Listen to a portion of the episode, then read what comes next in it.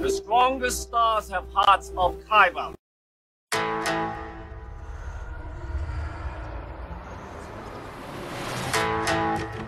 I'm one with the force. The force is with me.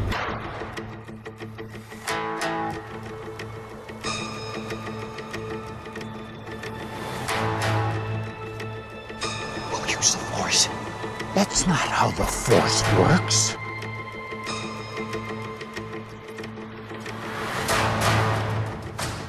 Well, let's start somewhere. Hello again, everybody. Welcome to the Kybercast. This is episode number 13, Trek Wars. We're going to get into some fun stuff here. As with me is my good friend, Michael Diaz. Hello. Michael, good to hear from you. Good to be with you again on this podcast. Always, always, always a pleasure. For those that are new, welcome. Hopefully, you enjoy this little thing that we do, sometimes weekly, sometimes bi weekly. Where we've been much better lately, but uh, we hope you enjoy this. For those that have come back, thank you so much for coming back and listening. This is going to be one of those episodes where, not going to lie, it's a bit of a, a, a low time in in kind of the quiet before the storm that's going to happen this fall with a lot of things going on from streaming to films and two of I think Michael and I's favorite types of franchises clearly for me Star Wars is my favorite thing that's how this whole podcast kind of started and Star Trek and there's always been kind of a back and forth between both groups and who's better and this and that not necessarily who's better but there's always been Trekkies and Star Wars people and why it's great to have Michael on this podcast um, is that Michael, I think, is that person that gets both of them and understands both of them, where I'm not. So this is going to be a fun one. So, Michael, what is your initial kind of thoughts on this?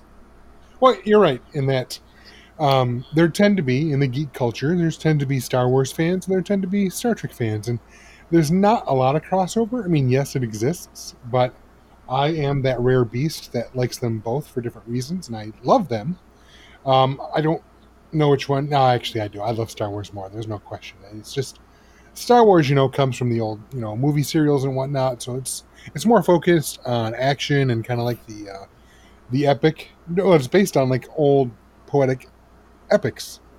You know, the epic poems where you know there's some major adventure and you know the hero has some great mission to accomplish, and they usually, you know, they begin in medias res, right in the middle of things. So, whereas Star Trek, you know, it was, uh, it's it's definitely more episodic, and it's supposed to be. So, I love them both. I mean, if you put a gun to my head, I'm going to take Star Wars, but Star Trek is really not that far behind for me. So, I'm one of those rare breeds that loves them both very passionately. So, hopefully, I can uh, shed some light as to why maybe more people should like Star Trek that don't. Yeah, and I kind of want to make this clear at the beginning of the podcast. This is not to say which one's better or you know worse or tell anybody what to like and not to like. For me, it's just kind of an exploration of two items that became part of popular culture here in the United States and globally. Both mean very different things to different people. Both are very fun and, and, are very cool. So I don't, I don't want to. This is not about disparaging one or the other but I will give you my thoughts as to why I gravitated towards one over the other. And to kind of get into that, I'm I'm going to kind of go back to the beginning in 1977 where for me Star Wars came out. It was the first space thing that I've seen uh, growing up. And part of it is I got to see it with my and this is an earlier podcast, but I've got to see it with my great grandfather who was born in the late 1800s. And I can't imagine what he was thinking when this came out, but I got to see it at seven years old. And he took me to that, and it was a very emotional response. And when you first see something in the movie theater, it's a big deal. Like when, especially when you're seven years old, that screen's about a million times bigger than it is when you're an adult. Everything is just huge, and the sound and all these things, and brought into the characters. Probably didn't really understand much at the time, but I loved it. I mean, it, it never left my head. And I don't know uh, clearly that plays a big part to why I'm touched by that film. And I think, you know, George Lucas, when he wrote this, he knew that it was about people coming of age and those kids that were coming of age. It, nece- it wasn't necessarily written for adults. So Well, that's yeah. like my first thing about it. Oh yeah, and he kind of touched in that, uh, touched on that. You know, his bir- first really big film was American Graffiti. So he had a he had his you know finger on the pulse of what it was like to be a, a teenager in the fifties. So he, he kind of got that you know um, the idea of you know what what kids want, and he was smart about it because um, he included many iconic uh, images. I mean, Darth Vader looks like a samurai. The stormtroopers have sweet costumes. These are all things a kid would glom onto, and an adult too. But let's face it, the movies we saw when we were kids, you know, still hang with us today, and they they affect us and what we like and what we don't like. And Star Wars had some great imagery, and it had, you know, at the time, it still does cutting edge special effects. So it made a deep impression. I mean, I did not see it in the theater like you did because I'm uh, far, far, far younger than you are. Right. but no, uh, I do remember seeing Empire in the theater. I was old enough to see Empire in the theater. Now, my question to you is: Your great grandfather, who was obviously he had to be what eighty something when it came out, He was. Yeah, he was probably. I think he was eighty six, something like that. did he like it? I think he did. I mean, I, I think so. He enjoyed. it. I mean, he went through it. I don't. I mean, we. I don't think we had a deep discussion about it, but I think he enjoyed it. Yeah. I was just curious because you know that that would just be an interesting conversation to have had. You know, being someone that was born in the late 1800s to, you know, not only see, I mean, see everything really. World War One, World War Two, the first man, you know, to fly an airplane, and the first man to land on the moon, and then Star Wars, which is probably not as important as rest of those things, but still a cultural touchstone of sorts. Yeah, and so to kind of take this full full circle in a way. So the first time that I saw Star Trek was in Detroit. It was on a station called Channel 50, and for me, it was it was like a knockoff. Like so, I was I never put it at the same level as Star Wars because I saw it after the fact. Which at that age, I didn't know it was before. You know, I, I didn't know any of that history. So. It was wrong to think that at the at the get go. Well, you got to remember too. Not only did it come out, you know, ten years previous, it also came out on a TV budget. So, uh, and they simply didn't have the technology ten years later that you know Lucas created with ILM. So, they're they're apples and oranges, but in that in just that regard alone. But yeah, Star Trek was the original. Now I'm going to come right out and tell you, I did not. I was not. It never was, and still am not a huge fan of the original series. Um, my first exposure to Star Trek, I remember seeing the motion picture that came out, which obviously Mhm. was egged on by the success of Star Wars in the in the you For sure. seventy seven. So they're like, we need to Not, fact not, o- not only egged on, yeah, no, not only egged on, but like Paramount was like, we need to make money. What do we have? And they go, oh my gosh, we have this Star Trek stuff. What is this? Like Yes, people didn't even know they owned it. right, let's do this. Now that said, the first movie is I don't want to say hot garbage, but it's not great. No. Second movie, Wrath of Khan, that's a good movie. That that's a fantastic movie. It was funner. It was it was much more fun. Yes. Now I'm not going to get into all the films, but No. really my major exposure to Star Trek started with Star Trek II: The Wrath of Khan. To this day, I am still a huge fan of the the ship that Khan took over, the USS Reliant, Mhm. uh, and it's Miranda class. I mean, I can tell you what class of ship it is and everything. That's how much I love it. But that that movie made an impression on me, and that's where I started Star Trek. But that was early '80s for me. Star Trek really didn't get its hooks into me until 1987, when Star Trek: The Next Generation came out, and that show really pulled me into Trek. Before then, I was pretty much a Trek novice, and to this day, and I might get crap for this, but to this day, I have still not seen nearly. I have not seen all of the episodes of the original series. In fact, I could probably name maybe half a dozen, dozen tops that I've seen total of the original series because I just don't care. Yeah, and I think that's the point. Like, for me, I never emotionally connected to any of those those uh, characters, and why I think that now is actually it wasn't written for kids. Like that was actually an intelligent show, and not Yeah. that kids are dumb, but I mean it was written in a different tone of voice, and to be fair, I just saw it at the wrong age. I think if you look back, you know, and I'm going to kind of fight for the Star Trek side of it here, is that it certainly broke ground for things that even Lucas didn't quite do. You know, a black woman that you know was part of the leadership team, and it broke down a lot of racial barriers between Russian, Yes. Asian. You know, it was really pushed. You know, limits that like. And no, I and now obviously I wasn't alive when it first came out. I'm not sure if that was controversial. Oh, it But- definitely was. It definitely was the that first on-screen kiss between a, a white man and a black woman. Oh, yes, that. controversial. So not only that, but so that you're hitting the nail on the head right when you say that Star Trek was more mature because it was, um, and because it was a TV show, it was a bit more timely and could reflect more upon its time. I mean, there was a lot of commentary just on, uh, well, on, on racial segregation. There's a whole episode where there's this race where people are at each other's throats, and as far as everyone in the Enterprise can tell, they're the same. And because one one half of the race has half a black face, half a white face, Right. and the other has the same thing but reverse sides. So Right. obviously they're completely different. So they made not only that, but you know, they were they used that for social commentary. Like I said, the, the kiss between Kirk and Uhura, um, having a Russian on board the, the ship, you know, piloting the ship. I mean, these are all things you know people were afraid of Russians at that point in time. So it was nice to see a utopian future where all the people of Earth got together against other common enemies. So it was a more intelligent show.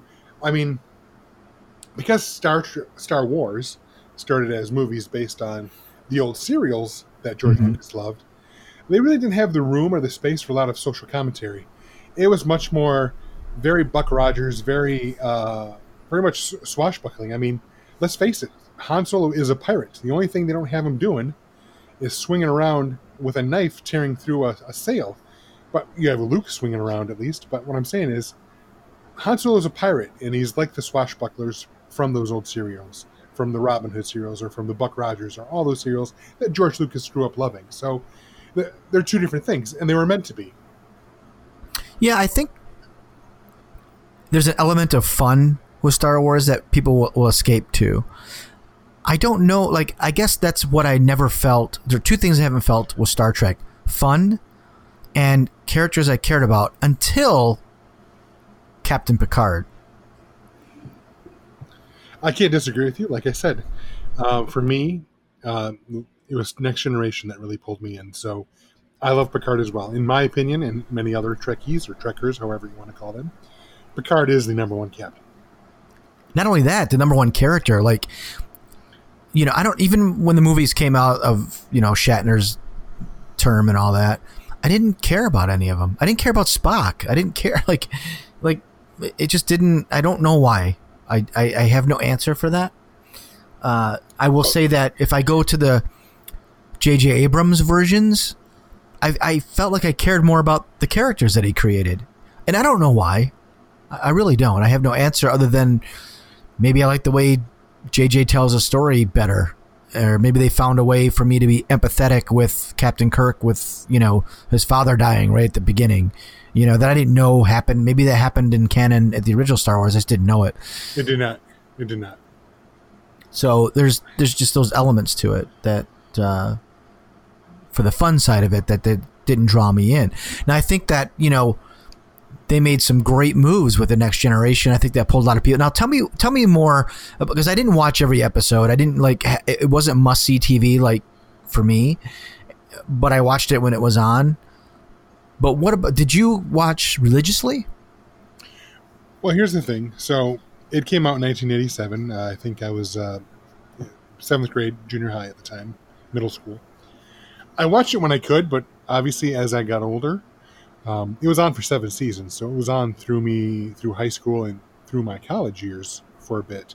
So I had other interests, which included girls and partying and whatnot. So sitting at home on a Friday or Saturday night to watch Star Trek just wasn't in the cards for, for a while. But that said, uh, in college, um, every night at 10 o'clock, there would be an episode of The Next Generation and then followed by an episode of Deep Space Nine.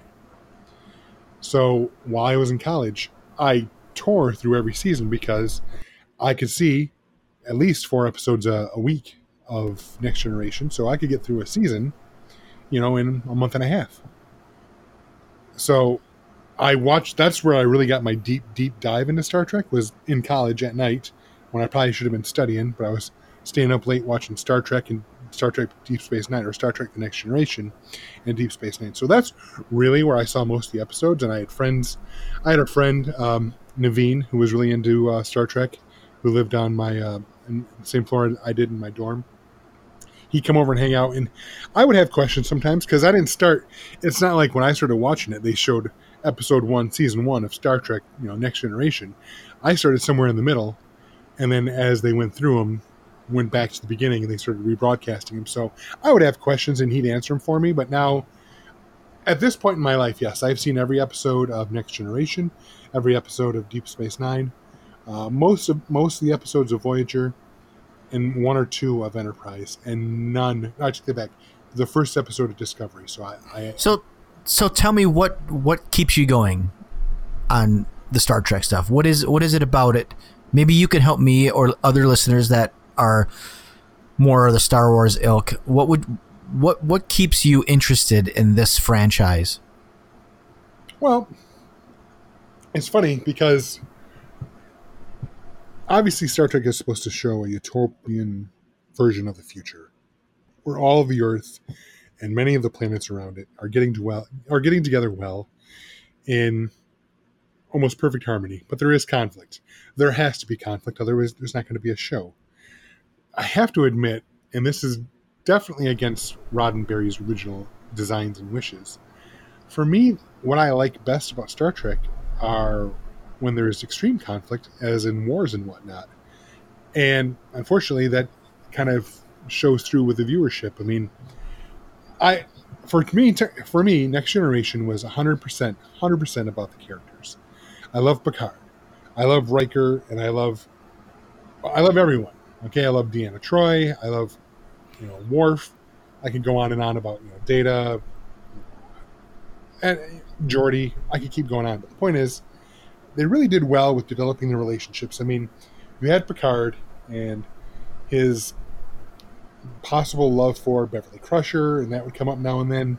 And because he chose, you know, Starfleet as opposed to staying at home and working on the family vineyard like everyone else in his family had done, he was kind of a, a dark horse in his family. And then in the movies, you find out his brother and his nephews all died in a fire at the vineyard and basically ended the Picard bloodline. Jean Luc was the last Picard. So there was some conflict there because obviously he was he was at no age to start a family, and now he's the last Picard, and that was something that played on him throughout the series. And then obviously once the movies hit, it kind of came to a head because he always wanted a family, and kind of had a family in an episode. Um, one of the best episodes ever, where he basically gets uh, pulled into this super complex simulation where this alien race pulls him in and lets them see their life and gives him a life as a husband and father and grandfather, which takes the span of maybe a couple hours, if that, and then he basically lived a whole lifetime.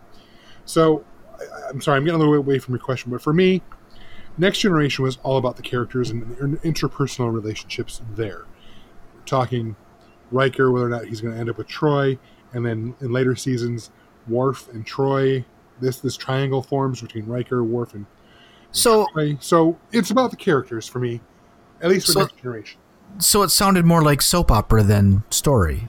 Not necessarily soap opera. Um, that would that that sounds like it cheapens it, and I don't want to say that. I mean, those aspects of it were there, but those were not the focus. That was always in the background. Well, I mean, Game of Thrones is a soap opera. So was Walking Dead. It's just not. It's just presented in a, in, in a different way. It's just. It's still. It's a serial show that keeps a storyline going through, and characters get together and move on, and it's it. That's that's a soap opera. I mean, kind of. I can I can see where you're coming from. So, in that aspect, I mean, I've no matter the medium, whether it's it's movies, uh, TV shows, comics, I really get drawn into the interpersonal relationships. Right. So for me, that was why I love Star Trek so much, especially Next Generation. Now, I admit I really didn't get into Deep Space Nine right away until Worf moved over from Next Generation over to Deep Space Nine, and then they launched into the uh, into a war with the Klingons, and that was exciting for me. And then from that point on, I went back and watched everything else to see where we got to that point. But that's really where I jumped in. So, which again, kind of the antithesis of what Roddenberry wanted. Uh, it wasn't supposed to be about war all the time, but here it was. So, um, see, Star Trek. There's so much history in Star Trek. It can be daunting, but once you get once you stick your foot in there and check things out, you're going to have questions, and it's going to slowly pull you in deeper and deeper, like quicksand. Well, I mean, it's interesting. Like they did a great job. Like they went from like 1987 to 2005 straight of some kind of Star Trek on television. Now, I'm going to be blunt here. After Star Wars had a huge gap, right? So you're talking at 83 to I can't remember when was it 89? When did the sequels or 99?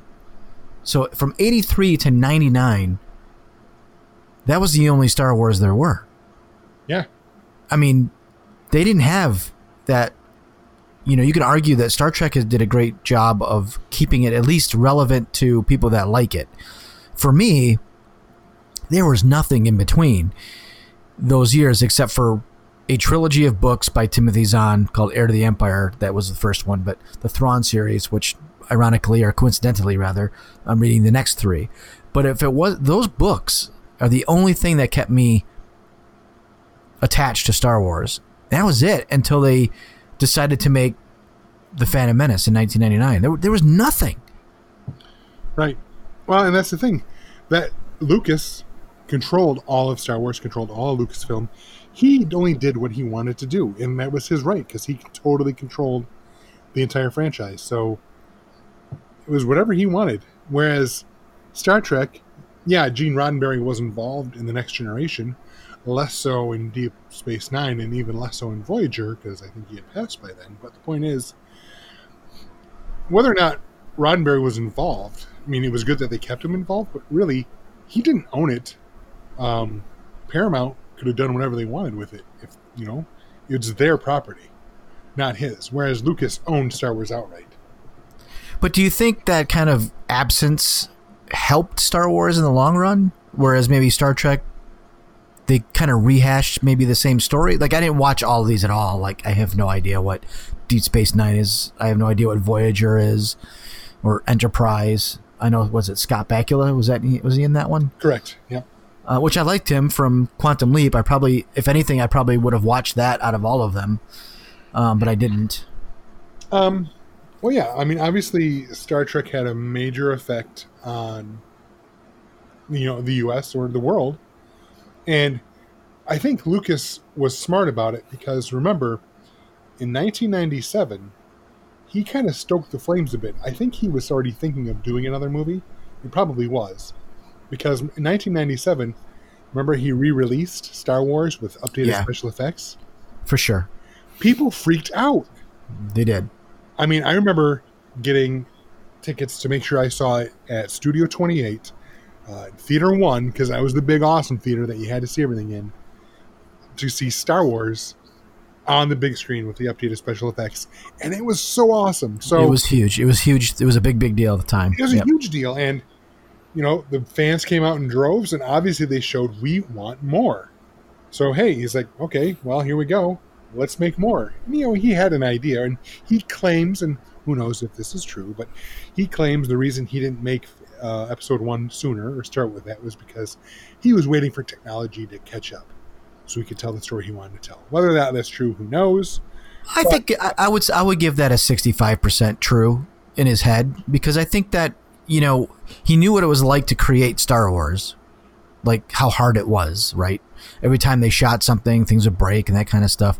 So he's you know, and everything that I've read about him or listened into some of his interviews, he was very much obviously a control person. He very much loves the process and to streamline it digital became because he was you know he is a pioneer in this in the field more than probably most people know I, I know that you know people like you and i do know this of not only just making these movies but he changed the way movies are made every time like like the first three he changed how movies were made when it came to special effects and the second three he changed i mean he in that period of time between those movies he was involved in the groundwork of Pixar. Yes, believe it or not, George Lucas was a founder of Pixar before they sold to Steve Jobs. Uh, they created, you know, obviously Skywalker Ranch and you know Skywalker Sound. THX sound and um, all the special effects things.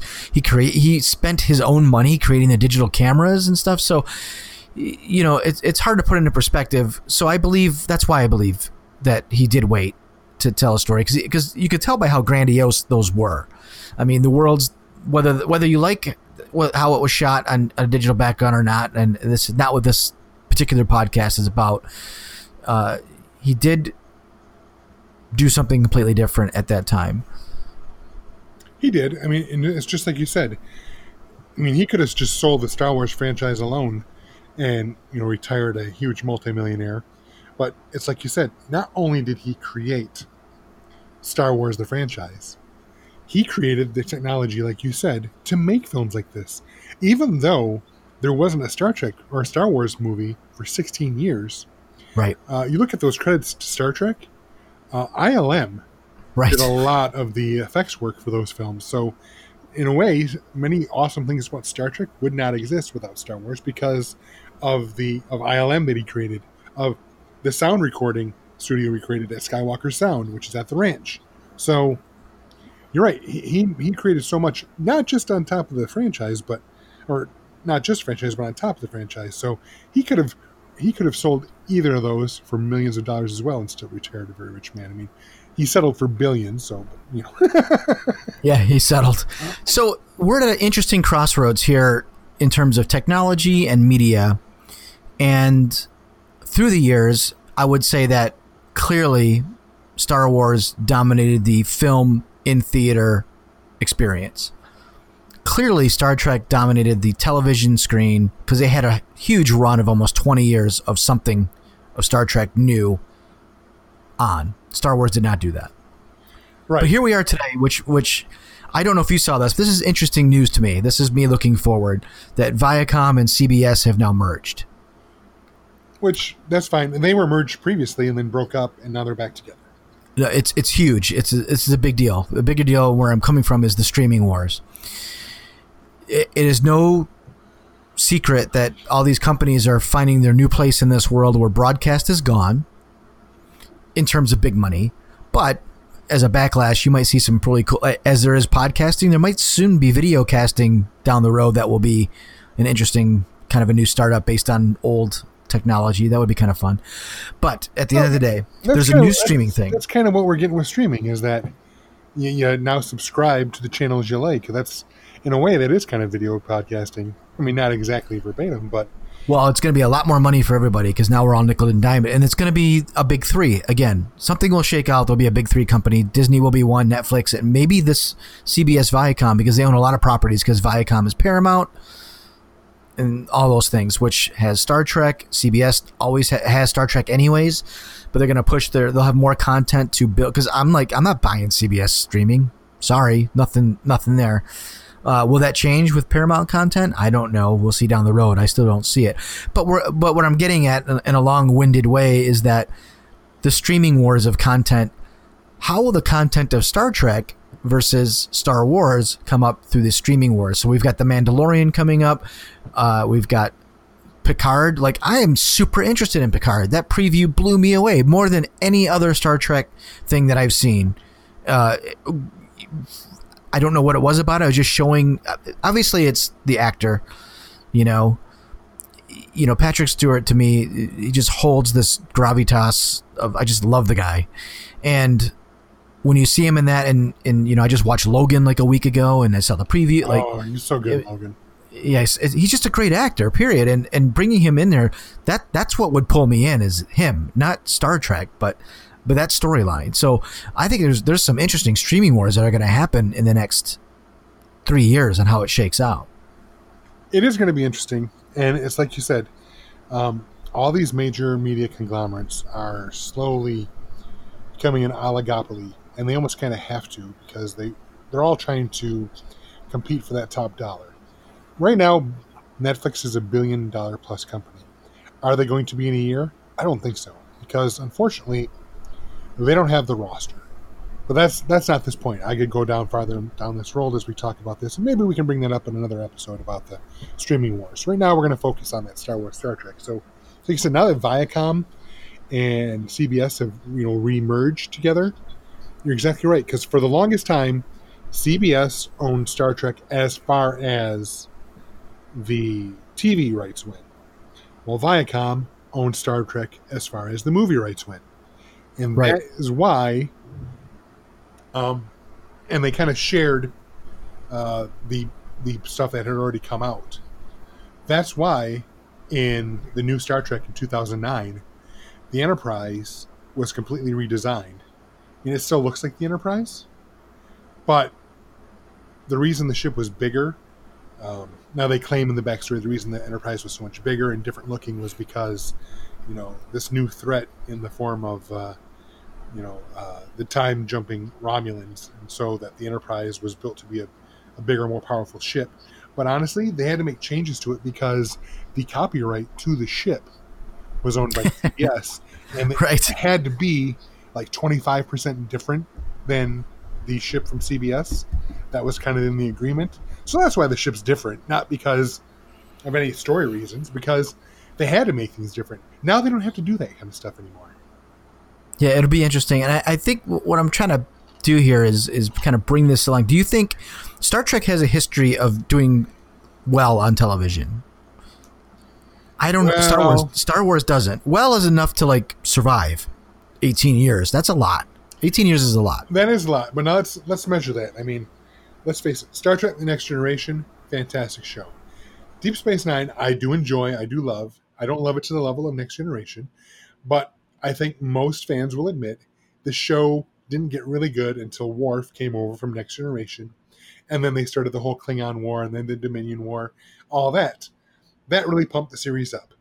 Voyager, I liked, and but the reason Voyager launched was because it was part of the UPN network, the Uni- Uni- you know what, the Yep. United Paramount Network. So that was their flagship show. Um, and they went the seven seasons, and they were going to go the seven seasons. Now, obviously, UPN and CW merged, and now they're blah blah blah.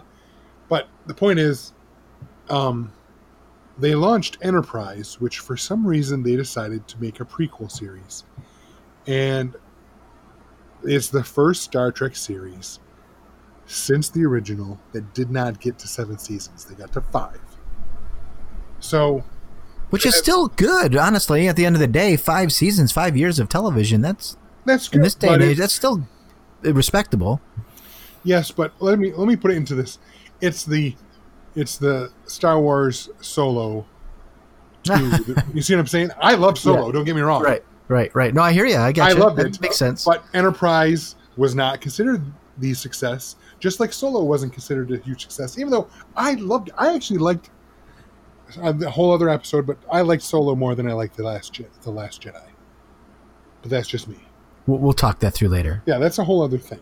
My point is, I thought it was a fantastic show. I'm sorry, I, I misspoke. Enterprise only lasted four seasons, not even five. Okay. So, my point is, they were seeing diminishing reper- returns after Next Generation. DS9 didn't do as well. Voyager did even worse, and then Enterprise kind of shit the bed, Fred. so, And now, and now there's Discovery, which is back. Right, but things have changed.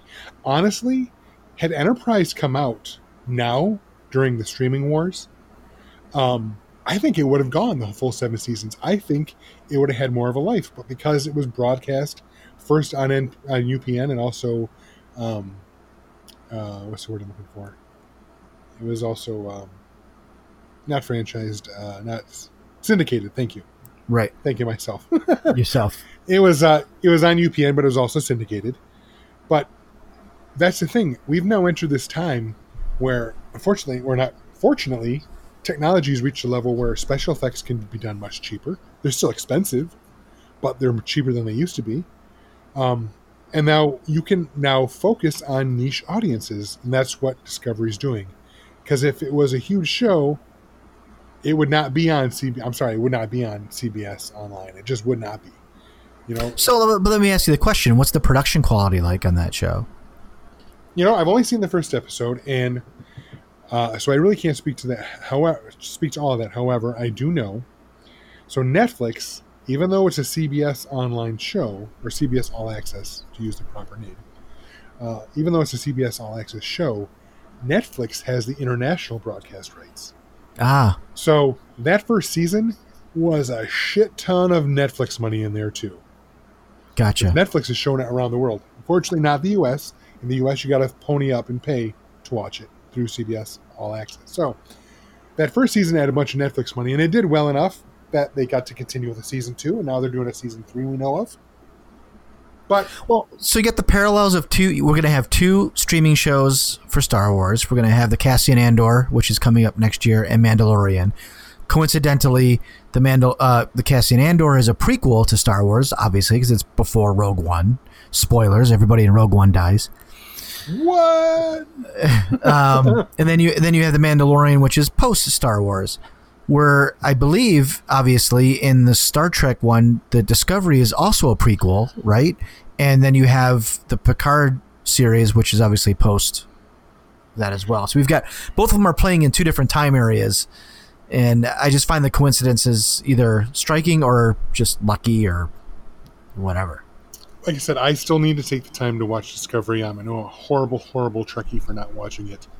But I have to admit, uh, after not watching Enterprise because I was uninterested because it was a prequel series, um, I was also uninterested, uninterested initially with Discovery because it too is a prequel series, whereas this one takes place 10 years before the original series. Um, but I am super hyped about Picard because that is the first show since the last since Star Trek Insurrection that film. that Well, this is gonna lead- So this this thought crossed my mind. It's going to lead me to the next discussion about characters. The Discovery, I believe that the only reason they actually did that time frame is so they can use Spock. I really firmly believe that, so people can like, oh Spock, I get it. It's Star Trek, you know, and, and they'll pull me in.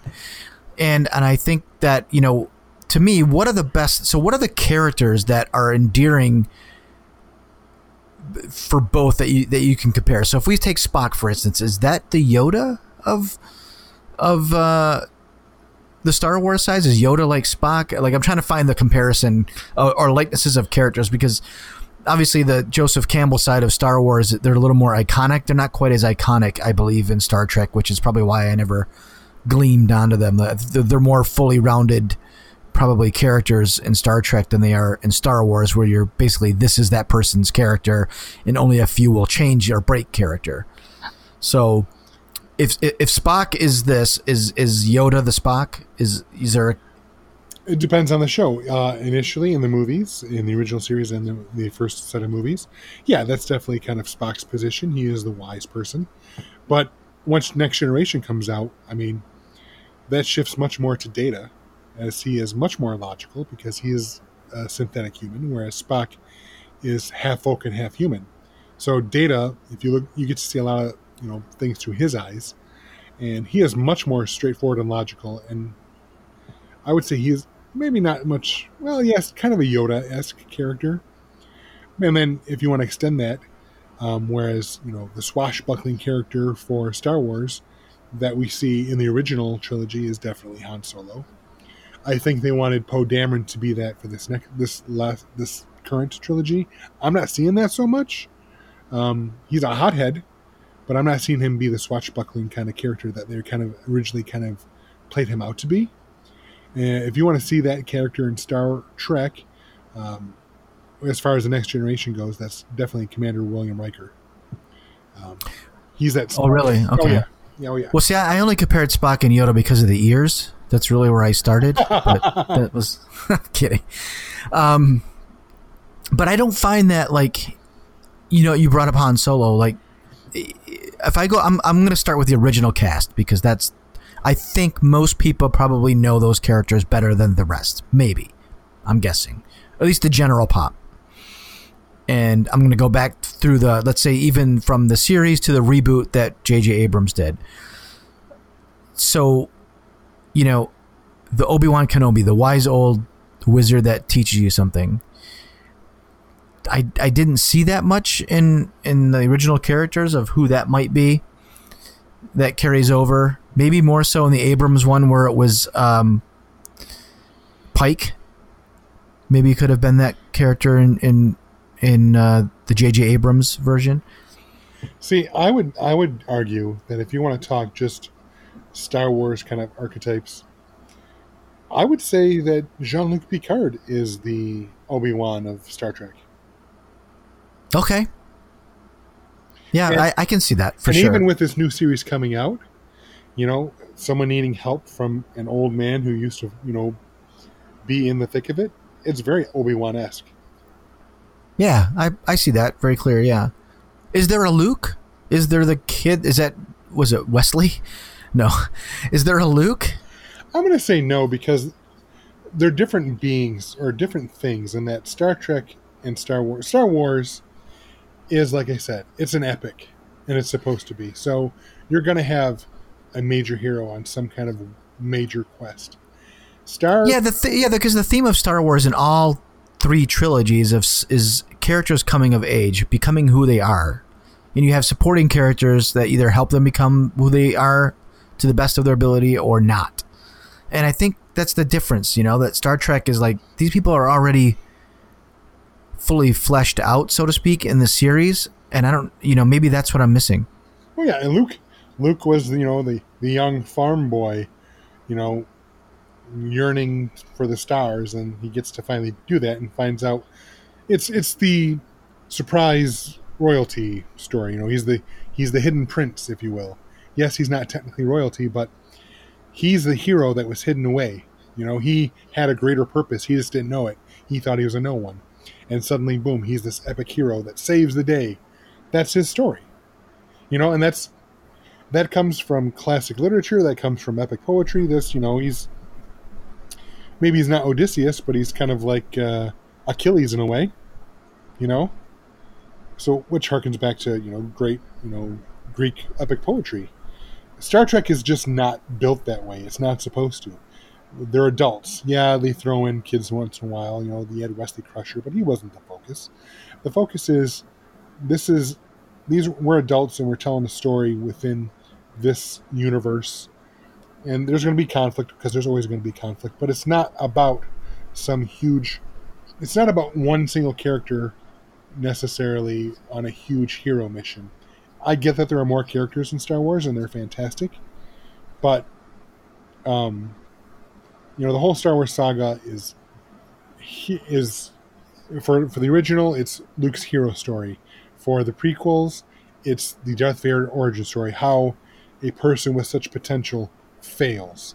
And then Mhm. uh, as we're seeing in this latest set of, of uh, sequels it's obviously Rey possibly ren on their hero journey.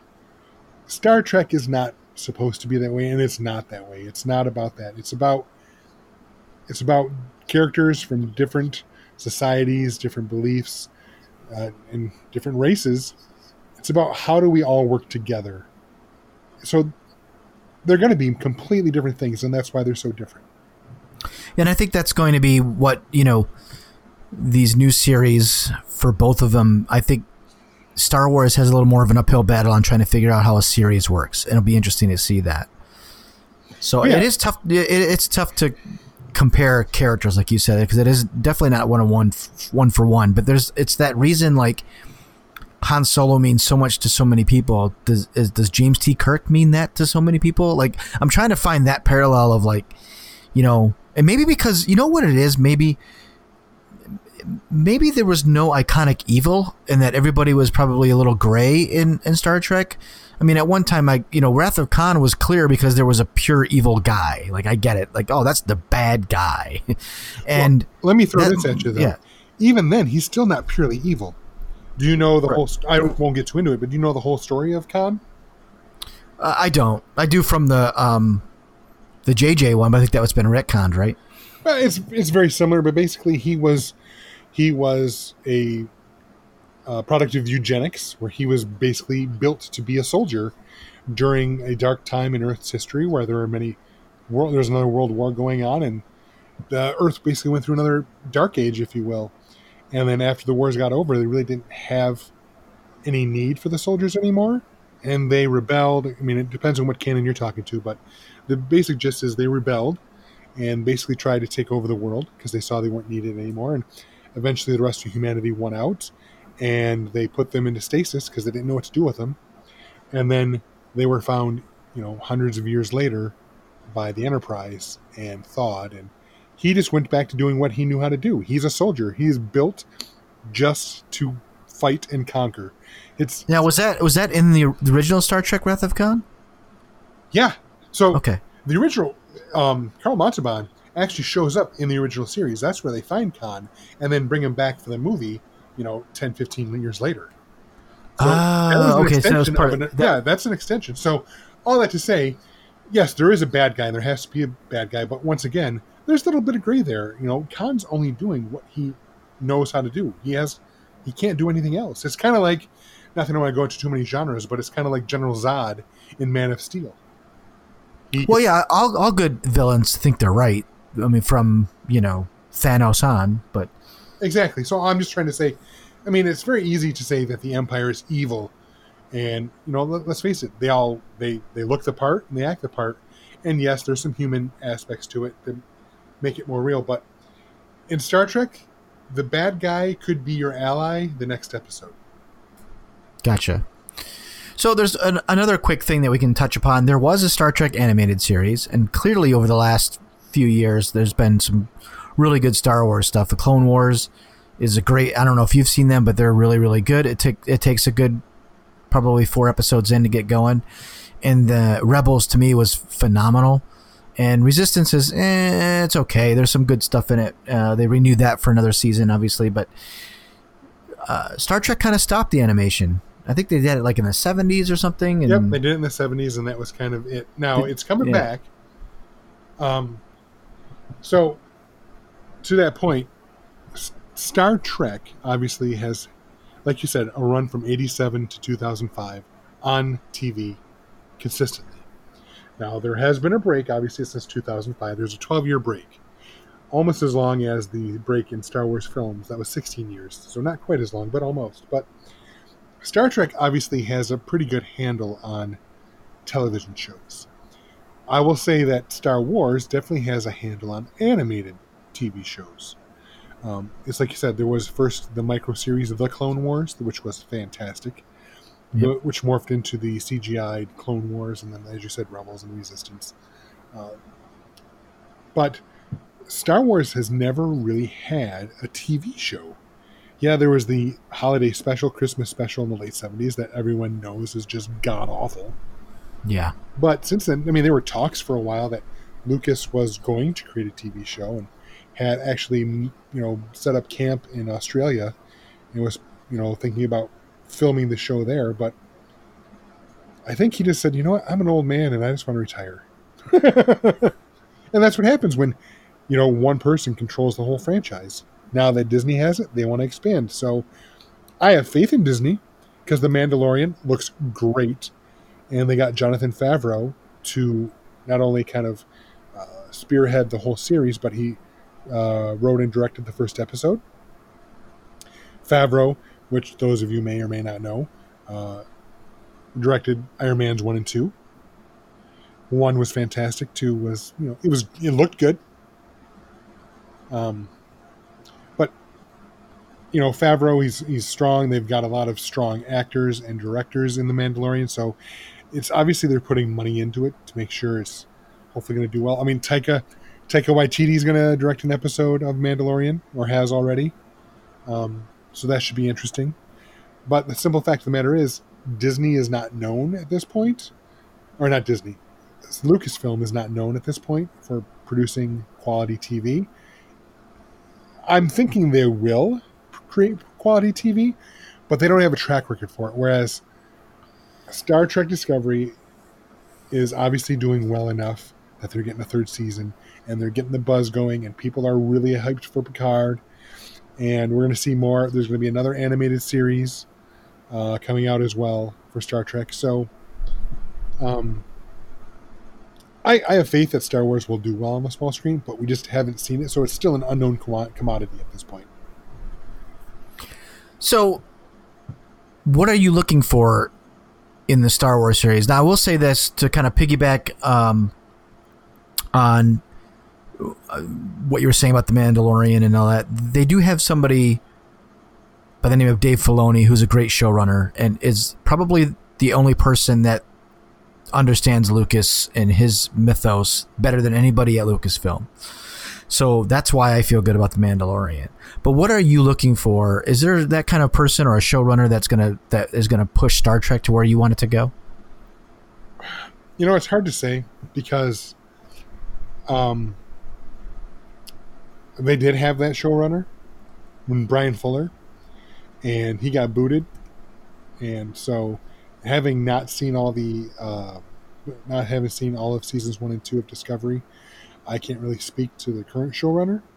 Um, I'm a, I like Bryan Fuller, but he's uh, I don't know how well he would do with, with Star Trek, but he did a series uh, years back that I really loved called Pushing Daisies for two seasons. That unfortunately didn't get the audience that probably should have, so it, it died on the vine. Um, so as far as having a showrunner, I I would say I, I, I really can't say for Discovery because I'd have to watch it. Um, but there are some people that I would consider, uh, like Jane Espenson, who was a writer on uh, some of the Buffy series and also um, writer and I don't remember if she was showrunner or not, but uh, had a lot to do at Battlestar Galactica when it was out over on Sci-Fi. Uh, one of my favorite shows of all time, still. So um, it's hard to say who I would pick to be a showrunner for current Star Trek, but bringing Picard back was a hail mary that is fantastic in my mind. So I'm excited. So I, I don't really quite know how to put a bow on this, other than you know I'm glad that there's a lot of content coming out for both sides.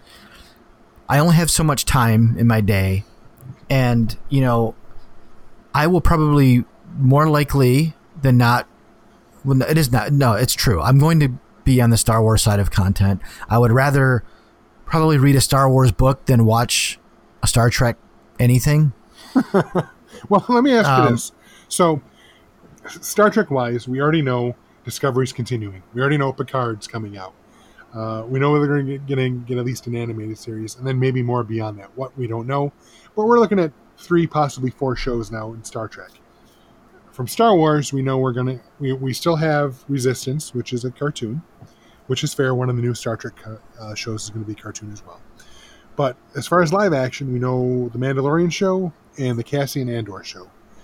What what do you want to see coming from a Star Wars TV show? Oh, two things. I want to see an Obi Wan series. Whoa, okay.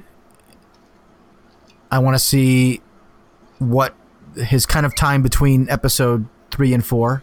That that's interesting to me because you have Ewan McGregor who's would do it, and why the hell not? Why would you not do that? He's he's one of the best characters in the saga. Put him in. And I would love to see a series based on Thrawn because I think that Thrawn is one of the best characters written or in the Star Wars universe that 90% of Star Wars people probably don't know what the hell I'm talking about. And they should know because it, it's a fantastic character. Um, and then I would love to see uh, a Knights of the Old Republic like a, a long time ago where there was je- like legions of Jedi's and legions of Sith that kind of would be interesting to me because you know I think you know it's been whittled down to two for the last you know 20 years of my life or whatever. So I, I like seeing a lot of Jedi. That's what I did like about the prequels. Is like, oh look at that Jedi and this this kind of different creature and that kind and all these different Jedi to me was really cool. So I like to see some of that. Okay, that's respectable. I, I can't disagree with you on any of that. Honestly, Now I do. Did I hear that there's going to be a Tarantino Star Trek movie? Um, I'm going to answer it like this. I don't believe anything Tarantino says until production actually starts. Okay, I did hear. I did hear a rumor that was floating that he was going to do it. He so here's the gist. He basically came out and said he wants to do a Star Trek movie, and Paramount, Viacom, all that—they're not stupid. If Tarantino wants to do a Star Trek movie, you let Tarantino do a Star Trek movie. That's just smarts. I mean, if one of the greatest directors of his generation decides he wants to tackle your your franchise, you say yes. It'd be no different if you know he said, "I want to do a James Bond movie." Who wouldn't let him do that, right? Well, they didn't because he wanted to do Casino Royale and they didn't let him. Well, you can blame the broccoli family for that then. Um, I, I I can blame them, but I liked what they did with. Oh, Casino Royale know. was fantastic, but wasn't It's that one of the best. Yeah, one of the best Bond movies ever. Anyways, Well, I wanted to That say real quick. I'm going to go out there a little bit and say that I, as far as Star Wars, I would love it, absolutely love it, if they did a series, a Tag and Bink series. oh God, no, I don't know. Do you know Tag and Bink? yeah, I maybe a like a YouTube ten minute shorts or something. I, if it's shorts, that's fine. I'm okay with that. But I love Tag and Bink, and especially, you know, anything. If as long as they bring in Kevin Rubio, I don't know if you're familiar with him at all. No, Um, Did you ever see Troops? nope. So Star Wars, I won't go too down, deep down this hole, but Star Wars is much more open about people using their license and you know their. Oh, it's troops like I know what you're talking about. It was I like cops. that. Yeah, I did see that. Yeah. I still That was it. great. It was. I love it. I Yeah. love it. So anyway, he created with along with uh, artist Lucas uh. Uh, he they created Tag and Bink, and I would love to see more of that. Just because I think they're hilarious. So you forgot one that I thought that I left open because I thought for sure you would say it. As a series on Disney Plus, a Doctor Aphra. Oh yeah. Oh my god! I can't believe I missed that. Oh my god. I left it open for you. I thought you would bring it up. That was, I was so focused on Tag and Bink, I didn't even think Doctor Aphra. Oh my god! So, I don't want to go on and on, but for anyone out there listening, if you don't know who Doctor Aphra is, go out and buy the first uh, hardcover volume of the Darth Vader comic that came out with uh, art by I think it was Salvador Larroca. Was that who did it back then? Anyhow, Sure, I don't know. You better. get that book because you're going to meet, meet uh, Triple Zero, you're going to meet uh, BT, and you're going to meet Mhm. Dr. Aphra, who are three of the awesomest characters to be added to the Star Wars canon. She is, in my mind, the best way to put her, I think, is a morally flexible Indiana Jones as a woman in the Star Wars universe. Yep, for sure. Great character. Love her. Good Absolutely love her. So, Yes. so yeah, there you go. 100%. Which brings up, uh, Give me we're, we're running long. Yeah, we're, we're running long on this particular podcast, which I didn't think we would, which is funny. I think that obviously Star Wars, what they're doing right now between books and comic books, is is really pushing past Star Trek and that fi- front. Well, that's that's that's a bold claim because Star War, Star Trek is kicking out dozens of books a year still. Oh well, there you go. See, I don't know. Thank you. That's why you're here. That's why I'm What about comics? Uh, not not to the level that Marvel's kicking out Star Wars comics. That's for sure. There are still. Uh, I think the current license is held by IDW, if I'm not mistaken. Um, and they're kicking out Star Trek comics. In fact, they're going to be kicking out a prequel series that leads up to Star Trek Picard. And they're still doing comics based off the rebooted series and whatnot. Uh, I recently bought a trade that was uh, a next generation take on the Mirror Universe that I enjoyed. So they're still kicking out comics. It's just they don't have the marquee name that Star Wars has, and whereas also because Disney owns Marvel and owns Lucasfilm, Oh, they yeah. can easily say this is all canon. Whereas the IDW stuff, as much as they'd want it to be canon, I don't think it necessarily is canon. It's just fun. So the Star Wars comics and books have a much uh, they're much heftier, much weightier, and can actually possibly be real as far as canon goes. That's interesting. So th- th- I'm going to wrap this all up in that. Look, they're both great. It was fun talking about them. I think that you know everybody should be able to like what they want to like, and that this is not a this or that, or you know, it's just my personal preference of what I particularly enjoy. I thought it was a fun discussion. Michael, you bring so much to the table when it comes to Star Trek. I, I would love to have my friend Rudy, who happens to be in Montana right now. I think he's really tight on Star Trek. He probably would have been fun to add on here, but Well, we can bring him, we can bring him back when Picard comes out and see what he thinks. Yeah, that would be good. Um, just want to say a few things here before we uh, say goodbye at the end of this podcast. Uh, we may miss next week. We may not, depending on uh, some of us are taking a vacation. That some of us is me, and I won't be back until Wednesday night. So maybe we'll record on Thursday if possible. I'll, I'll get with Michael here because everybody's schedule is kind of messed up. So we may miss a week. If not, uh, we'll, we'll try and get it out at a, at a different time. Um, I do want to say again, I'm going to plug this until it's over. We're going to be at the Grand Rapids Comic Con November 8th through 10th. And we would love for you to subscribe on Apple Podcasts, Google, Spotify, Pocket Casts, or anywhere you get podcasts. Subscribe, share, let us know. Michael, you can tell us about our social network stuff. Well, as Joe just told you, you can subscribe to our podcast through those various uh, outlets. You can always find us right at kybercast.com. We're there 24 7, anytime you want to see us. Also, if you want on, see, find us on Twitter, we're uh, Twitter at Kybercast. We're also on Instagram at Kybercast. Or if you want to email us, kybercast at gmail.com. We've got lots of options if you want to get a hold of us. So if you have a comment, you have a concern, whatever, leave a comment on Instagram. Leave a send us a tweet, reply to a tweet, retweet us, send us an email. However you want to get a hold of us, go for it. We're we're open to it. Perfect. Just tell your friends about us. See if we can get some people listening. So, really appreciate you guys listening to us. Michael, I appreciate your time again. This was a, a good one. I'm, I'm glad we got this out. We may revisit this again in the future as the streaming shows and things happen again. But, man, thank you so much for doing this with me every week. And always a pleasure. I like to geek out. It's what I do. What a piece of junk.